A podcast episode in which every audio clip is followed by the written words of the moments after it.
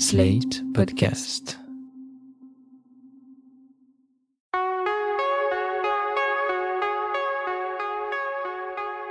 Je m'appelle Thomas Messias, je suis un homme blanc, cisgenre, hétérosexuel, et à l'occasion de la quinzaine de visibilité intersexe qui s'est achevée le 8 novembre dernier, j'ai réalisé deux choses. La première, c'est que je ne savais pas si j'avais déjà rencontré une personne intersexe dans la vie, et la seconde, c'est que j'avais très rarement eu l'occasion d'en voir s'exprimer dans les médias. Vous écoutez Mansplaining, épisode 25, Les personnes intersexes, grandes oubliées de la fiction. Un podcast slate.fr.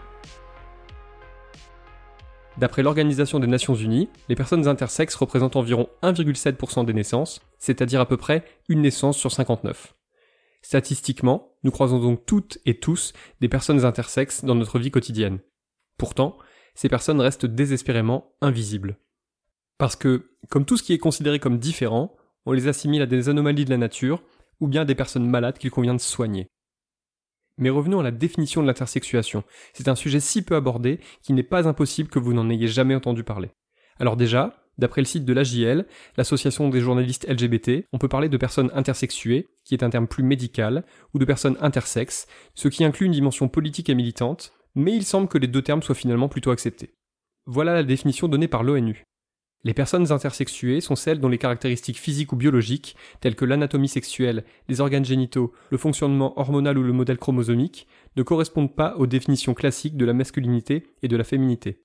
Ces caractéristiques peuvent se manifester à la naissance ou plus tard dans la vie, souvent à la puberté. L'intersexualité ne détermine ni l'orientation sexuelle, ni l'identité de genre.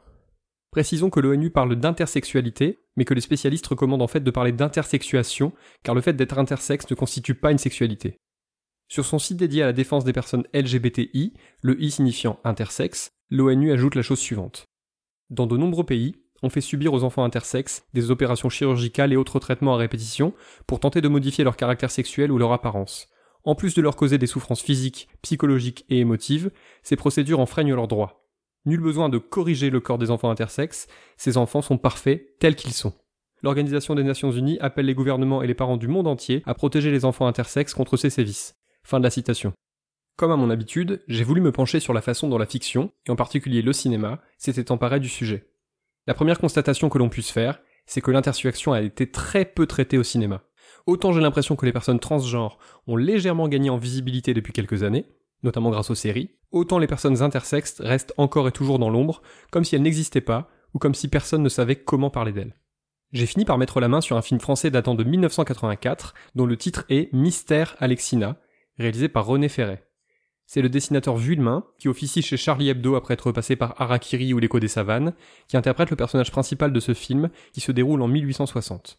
À 21 ans, Alexina se considère depuis toujours comme une femme, tout comme l'ensemble des personnes qui la côtoient, mais un trouble croissant vient semer le doute et fait grandir la rumeur au sein de l'école pour jeunes filles dans laquelle elle enseigne.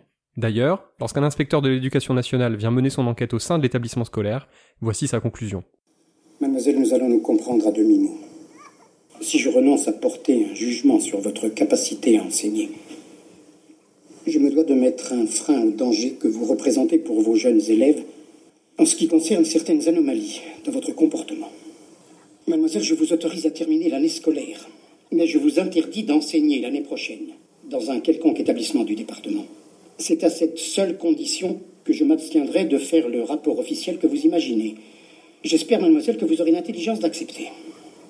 Merci, monsieur l'inspecteur. Très classique et très guindé, à l'image des films de René Ferret, le film s'inspire de l'histoire vraie de Herculine Babin, assignée femme à la naissance, avant qu'une décision juridique basée sur un examen médical finisse par statuer qu'il s'agissait en fait d'un homme. Le film montre notamment à quel point les gens, y compris les professionnels de santé, étaient encore moins bien informés que maintenant sur ce genre de thématique.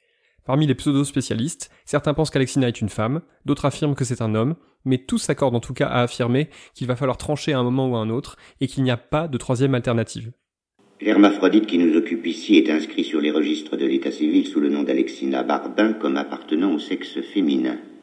Il a été élevé avec des jeunes filles, au milieu desquelles il a passé les premières années de sa vie. Des modifications physiques se sont produites plus tard, notamment au moment de sa rencontre avec mademoiselle Sarah, qui l'ont forcé à demander sur le conseil de monseigneur l'évêque une rectification de son état civil. Par effet, Bien que par un examen superficiel des organes génitaux externes du sujet, certains de mes confrères ont été plus disposés à le ranger parmi les femmes. La présence d'un pénis imperforé, susceptible d'érection, et pouvant atteindre le volume d'une verge régulièrement conformée, nous incite à penser que le sujet serait plutôt à classer dans la catégorie du sexe masculin. C'est finalement un hétérocentrisme carabiné qui va les pousser à prendre leurs décisions. D'après les médecins, l'état civil et le prénom d'Alexina doivent être modifiés afin d'indiquer qu'il s'agit d'un homme et non d'une femme. L'argument qui finit par clore le débat, c'est que puisqu'Alexina éprouve un mélange de désir et de sentiments amoureux pour l'une de ses collègues, mademoiselle Sarah, alors c'est un homme.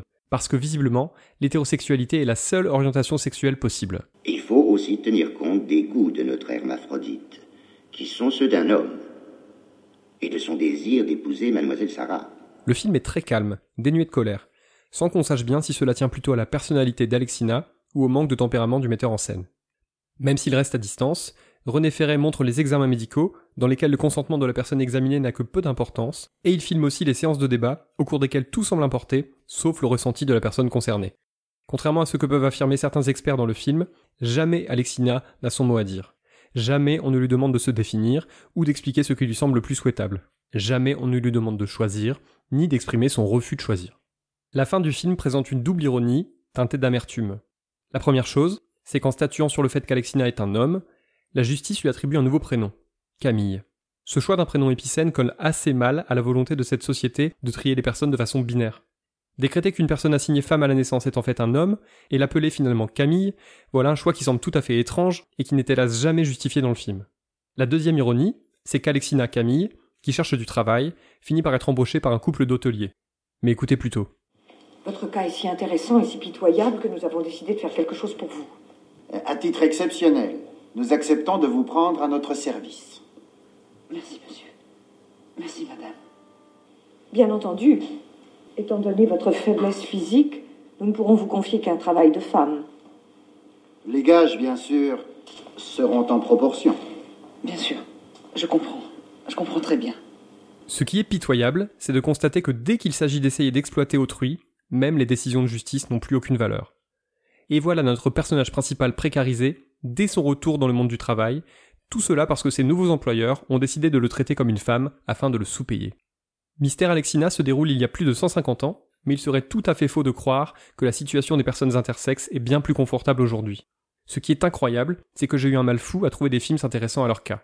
L'une des références en la matière, c'est le film XXY de la réalisatrice argentine Lucia Puenzo, dans lequel Alex, ado âgé de 15 ans, est en train de reprendre le contrôle de son corps, sous le regard aimant mais perturbé de ses parents, et dans une société qui ne semble offrir que deux possibilités aux personnes intersexes, être invisibles ou être des monstres de foire.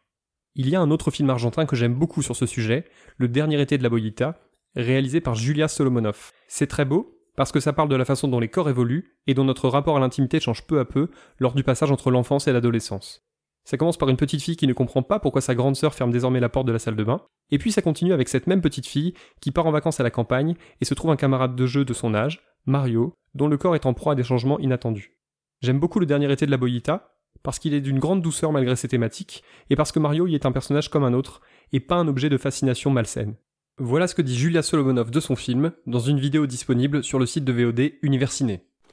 Pour moi, euh, le film, c'est un film sur comment on, on, apprend à grandir, comment on apprend euh, un peu euh, la complexité, aussi la richesse, de voir la, la, différence, qui c'est pas seulement l'identité sexuelle, mais aussi essayer de comprendre les, les autres différences dans, dans, la vie, les différences culturelles, les différences même sociales qui, a, qui, ont, qui elle est capable maintenant de, de voir comment ça, ça, ça un peu un écho dans la vie de Mario. Alors c'est pour moi un film un peu sur euh, l'évolution d'un regard. Plus que sur n'importe quel autre sujet, j'ai l'impression que c'est du côté du documentaire qu'il faut se pencher si on souhaite réellement en savoir plus sur l'intersexuation et les personnes intersexes. Ce qu'il y a de frappant, c'est que beaucoup de docus visibles ça et là sont directement réalisés par la personne concernée, ce qui est très révélateur du besoin de raconter son histoire et de sortir enfin du mutisme. Les parcours racontés ont de nombreux points de convergence, tout en étant singulièrement différents par certains aspects, puisque l'intersexuation ne s'exprime pas de la même façon chez tous les êtres. La souffrance des personnes intersexes vient avant tout de la méconnaissance totale de leur propre situation, qui leur a été cachée par le corps médical, voire souvent par leurs propres parents. C'est comme cela que démarre le documentaire Orchids My Intersex Adventure, réalisé par l'Australienne Phoebe Hart en 2010. I've reached a point where it's finally time to come clean about who I really am. I'm in a relationship, and I've got a loving family. Everything looks perfect. But it's not how it seems. Elle y raconte notamment sa prise de conscience tardive et son désir de prendre la route avec l'une de ses sœurs, elle aussi intersexe, pour partir à la rencontre de personnes ayant des vécus similaires. I've got something to say. I'm going to get it off my chest. And that is that I've got this condition called androgen insensitivity syndrome, which means that I'm part male and I'm part female and I'm a hermaphrodite. Du côté de la francophonie, je vous recommande particulièrement le documentaire Ni d'Ève ni d'Adam, réalisé par Floriane Devigne. Le film se base sur la correspondance entre M, qui vit en France, et Déborah, qui prépare une thèse sur l'intersexuation à Lausanne. Mes parents ont dû se poser des milliers de questions lorsqu'on leur a annoncé qu'il était impossible de savoir si j'étais une fille ou un garçon. Mais comme on doit être l'un ou l'autre dans notre société, les médecins ont décidé que je serais une fille. Et ils m'ont opéré pour enlever mes testicules, ou gonades pour les oreilles sensibles. Puis, j'ai subi une autre opération à 9 ans, parce qu'il fallait encore arranger quelque chose. Puis, une à 12 ans, plus esthétique, selon leur point de vue. Du mien, elle a été dévastatrice. Le film fait intervenir un chirurgien suisse qui rappelle que non, les interventions chirurgicales n'ont rien d'indispensable ni d'urgent, et que c'est parce que les parents paniquent et sont mal conseillés que les enfants souffrent. On disait aux parents, comme on a dit à tes parents, vous ne dites rien, Mhm. d'accord Vous cachez tout ça. Mais c'était le principe, d'accord C'est-à-dire qu'on choisit, on choisit très vite, on choisit sur une base uniquement anatomique et, de phénotype, hein, d'aspect, et puis à partir de ce moment-là, on corrige tout, même si c'est pas du tout utile, et surtout on ne dit rien. Et il faut juste que vous sachiez qu'il n'y a aucune opération urgente chez l'enfant. Aucune. Il n'y en a aucune. Alors, la détresse des parents, c'est- pour moi, ce n'est pas une raison d'opérer. On s'occupe des parents, on leur explique que ça n'a aucune espèce d'importance pour le moment, que leur enfant vivra de toute façon en pampers, on fait ce qu'on veut. On n'opère pas un enfant parce que les parents sont inquiets. La suite de Ni d'Ève ni d'Adam ne fait que confirmer, si besoin est, à quel point notre société est aussi ciscentrée et hétérocentrée que celle de 1860. Écoutez ce que Déborah raconte à M sur le coming out. Ces moments de révélation que l'on redoute tellement sont comparables à des coming out. Certaines discriminations nous touchent de la même manière et aux mêmes périodes de nos vies que les personnes homosexuelles ou trans. Je n'ai pas de recette pour faire un coming out. Essaye juste de les envisager comme une fête, et pas comme un décès ou un mauvais carnet d'école. Ne force pas ton coming out avec des personnes qui ne sont pas prêtes à l'entendre, mais n'accepte pas que leur paresse intellectuelle soit un argument suffisant pour exclure ton existence. L'hétérocentrisme, il est dans la suite, aussi bouleversante que révoltante. On y apprend que les enfants intersexes assignés filles, c'est-à-dire pour qui les médecins et les parents ont décidé qu'il s'agirait de filles, font l'objet d'interventions chirurgicales leur permettant de mener une sexualité hétérosexuelle classique, c'est-à-dire axée sur la pénétration. Il y a le témoignage de M, dont ce n'est clairement pas la priorité, mais qu'on a malgré tout formaté pour qu'elle puisse recevoir un pénis. Comme si c'était tout ce qui compte. Comme si M allait forcément avoir envie d'être en couple et d'être pénétrée par un homme. Je n'aime pas que l'on me touche, car je n'aime pas ressentir mon corps. Quand quelqu'un me prend dans ses bras, le chagrin se hisse jusqu'à mes yeux. Je n'ai jamais eu d'amoureux ou d'amoureuse. Je me demande même ce que cela signifie être ou tomber amoureux, et ce que l'on éprouve quand ça se produit. J'ai fait en sorte que mon corps soit en mesure de recevoir un pénis de taille moyenne. Ces mots sont ceux des médecins. Mais je ne parviens pas à ressentir du désir pour autrui. Et puis il y a Déborah et ses amis intersexes qui racontent que dès le plus jeune âge, on les a régulièrement charcutés afin d'en faire des réceptacles à pénis acceptables. Pour être sûr que je puisse avoir un rapport avec un homme, quand j'avais ton âge en fait, de- à partir de, de 10 ans, 8, 9 ans, à partir de 9 ans, en fait, je devais aller à l'hôpital tous les 3 mois, 6 mois, 6 mois, 6 mois, etc. Et puis, on m'endormait, et puis, on faisait en sorte que je puisse avoir un rapport sexuel. On vérifiait si je pouvais toujours avoir un rapport sexuel. Mais moi, c'est la même chose. Et ai toutes les semaines, et des fois, j'allais pas pendant 2, 3, 4 semaines. Et après, ils se rendaient compte, ah ben, l'opération qu'on a faite, bah, ça n'a pas fonctionné. Parce qu'en fait, ils ils vérifiaient à chaque fois si, si elle pouvait être pénétrée, en gros. Ouais. Et ils se ah ben non, là, elle peut plus. Et donc, du coup, je vais me refaire opérer pour que je puisse re- à, à nouveau Mais, mais en fait, elles s'en foutaient à cet âge-là, et moi aussi.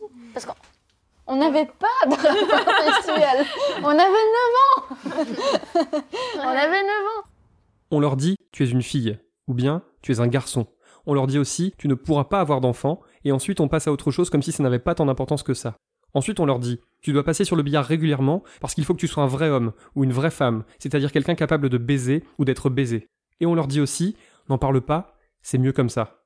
Pendant ce temps, les personnes intersexes qu'on a laissé vivre leur vie sont là pour témoigner que pour elles, ça se passe plutôt bien en fait, qu'avoir pu construire leur propre identité les a beaucoup aidées à bâtir leur vie sur des bases saines. Et qu'au fond, si on se donnait la peine de les écouter, on se rendrait compte qu'elles sont évidemment capables de prendre leur existence en main, d'avoir une vie amoureuse si elles le désirent, d'avoir une vie sexuelle adaptée et épanouie, là aussi si elles en ont envie. Et je crois que c'est une nouvelle leçon pour nous, les hommes blancs, cisgenres, hétérosexuels. Et d'ailleurs pas que pour nous. Nous avons le privilège immense de faire partie d'un monde qui ne cesse de s'adapter à nous, de se mettre à notre service. Alors qu'à l'autre bout du spectre, on demande à des gens inoffensifs de s'adapter, de se priver d'une partie d'eux-mêmes, d'entrer dans le moule coûte que coûte, même si ça fait terriblement mal. Voilà, c'était l'épisode 25 de Mansplaining, un podcast proposé par Sled.fr. Si vous avez aimé ce podcast, n'hésitez pas à le dire en nous couvrant d'étoiles partout où vous le pouvez, 5 de préférence, et en en parlant le plus possible autour de vous. Toutes vos remarques et vos questions sont les bienvenues à l'adresse suivante, mansplaining@sled.fr. Vous pouvez aussi me contacter via Twitter, mes messages privés sont toujours ouverts. Toutes les références aux articles, œuvres, vidéos citées se trouvent dans la description de ce podcast. À dans 15 jours